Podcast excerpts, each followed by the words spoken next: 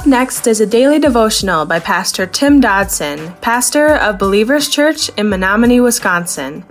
Subscribe to our podcast by visiting burningdogradio.com and clicking on subscribe. Thanks for listening to Burning Dog Radio. John chapter 1, beginning in verse 19. This is John's testimony when the Jews sent priests and Levites from Jerusalem to ask him, "Who are you?"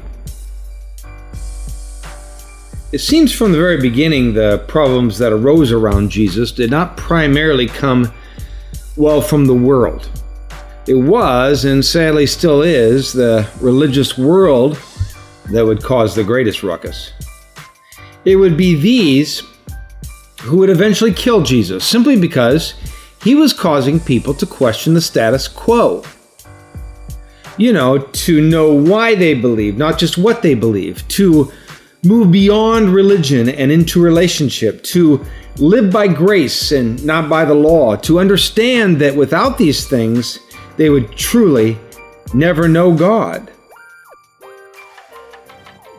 The very idea of this ruffled their prideful egos and shook the foundations of their comfortable existence.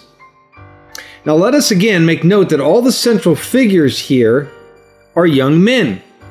Jesus and John were barely 30, and the writer John would at this point likely have only been in his late teens.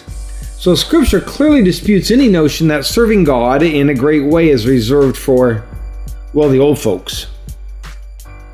The great Jewish historian Josephus, who was a non-Christian, in his 20-book record of the times, was called Jewish Antiquities, and it records the following concerning this John the Baptist, quote, "But to some of the Jews it appeared that the destruction of Herod's army came from God, and indeed, as a just punishment on account of what had been done to John, who was surnamed the Baptist.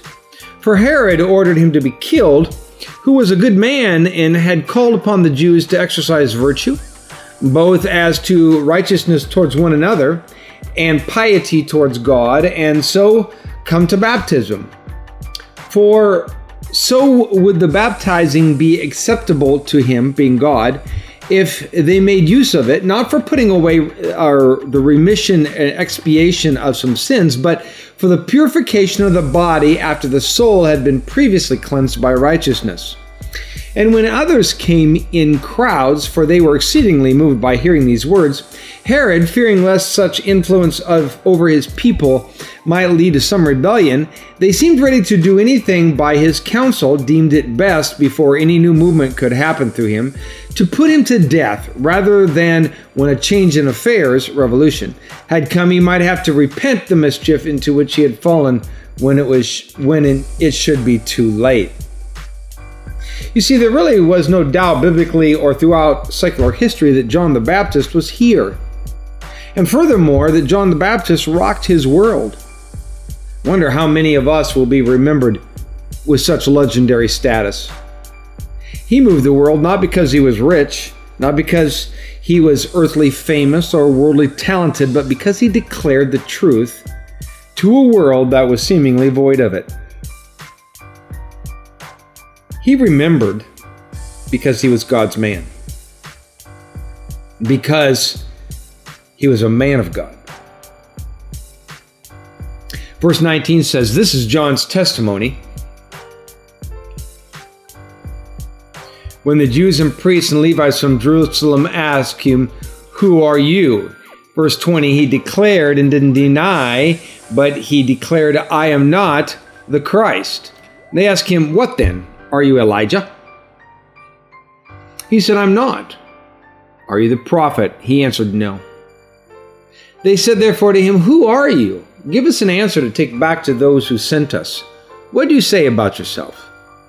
And he said, "I am the voice of one crying in the wilderness, 'Make straight the way of the Lord,' as Isaiah the prophet said."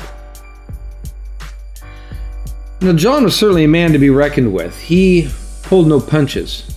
He never attempted to make the gospel palatable for those on the outside.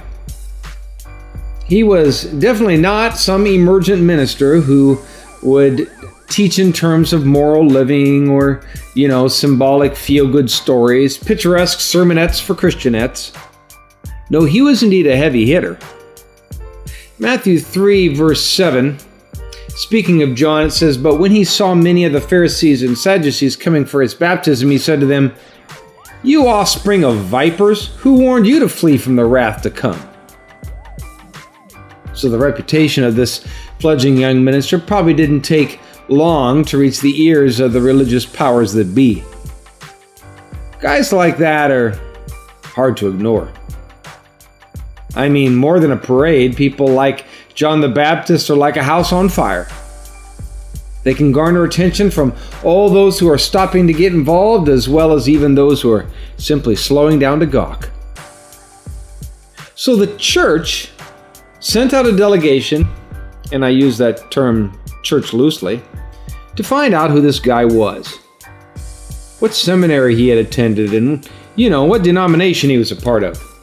And they arrived to open this brief dialogue with the obvious question, "Who are you?" Now, it's an interesting note that the religious world was indeed waiting and looking for the Messiah. John is clear, I'm not him. He could have taken advantage of the situation. He could have moved on his own account and utilized his fame to gain earthly power and prominence.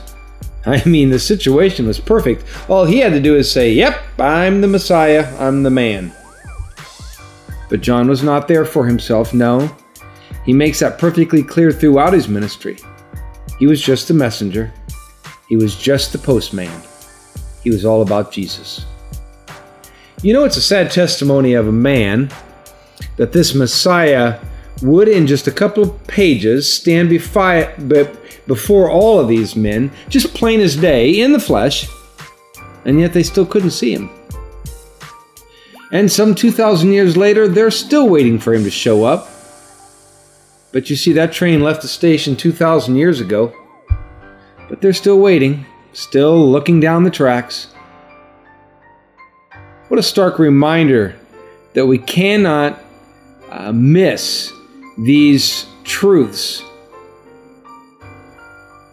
that we cannot be aware of what's going on around us. But you see, so often these truths are right and smack in front of us, plain as day, and yet we still miss them. You know, spiritual blindness is the worst kind of blindness, for it is only then that you actually don't know that you can't see. So they asked John, "Well, what have you got to say for yourself then?" At which he answered, "I'm just a voice, a message boy, a guy heralding the imminent arrival of the Lord."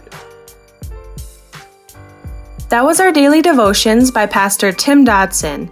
To learn more about Tim Dodson or Believers Church, visit jfbelievers.com.